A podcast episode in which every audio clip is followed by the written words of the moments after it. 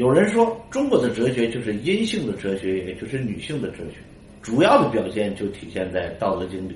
第一，道德经充满了对于女性的一种尊重与崇拜，一是尊重女性的品德，柔情似水，以柔克刚。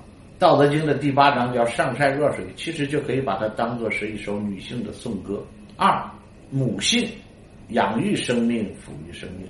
其实对女性来讲，母性的品德是最伟大的，而在道德经里边，不管是在第一章、第二十五章，都充满了对女性的一种尊重与崇拜。